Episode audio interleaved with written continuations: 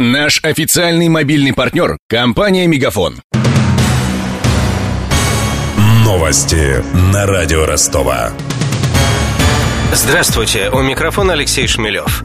Доля современной техники в российской армии к концу года превысит 50%. Об этом заявил президент Владимир Путин на совещании с высшим руководством вооруженных сил.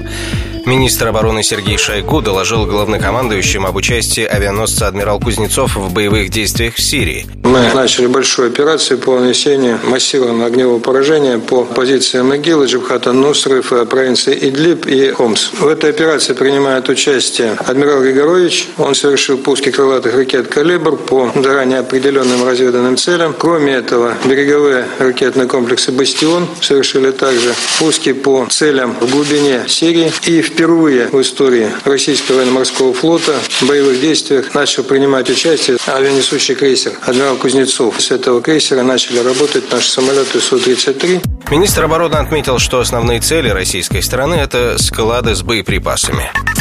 Ситуация в Сирии и вызванная ею напряженность в мире возглавили список главных страхов россиян.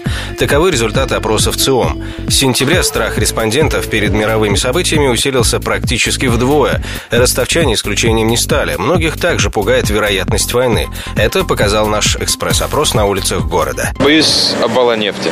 Если она будет стоить меньше, то Россия так зачахнет полностью. Темноты на улицах. Почему? Темно, вечером не, не горят фонари. Большая просьба осветить улицы. Что война будет? Ну, такая ситуация с нашими соседями. А соседи очень близко. Пугает э, сегодняшнее положение в стране. Я боюсь клоунов, потому что в детстве я смотрела фильмы, там был очень страшный клоун, и поэтому я боюсь теперь клоунов. Змей ненавижу, просто ненавижу, не переношу их. Наряду с этим ростовчане, как и остальные россияне, боятся подорожания товаров, обесценивания сбережений и сокращения зарплат. Алексей Люкаев отверг обвинение и отказался от дачи показаний. Об этом заявил следователь в Басманном суде. При этом очевидцы указали на Улюкаева как на получателя взятки. В ночь на вторник министр экономического развития был задержан после обращения представителей Роснефти. Ему предъявлено обвинение в получении взятки. По версии следствия, он вымогал у компании 2 миллиона долларов за положительную оценку сделки по Башнефти. С этого дня у ростовских коммунальщиков официально зима. К 15 ноября должны быть готовы реагенты и снегоуборочная техника. По документам, холодный сезон длится до середины марта. О том, почему выбрана именно эта дата, ранее объяснял зам сети-менеджера по вопросам ЖКХ Владимир Арцебашев. Это означает, что все наше финансирование, оно посчитано под то, что снег может начинаться 15 ноября и завершаться он может 15 марта. Вот у нас есть мягкая Э, зима, которая относится именно вот к нам. Все наши финансовые возможности, все наши технические возможности, они рассчитаны именно под такой тип зимы. Первое испытание непогоды ждет ростовских коммунальщиков уже в ближайшие дни. Согласно прогнозу синоптиков, в ночь на четверг температура опустится до нуля и пойдет снег.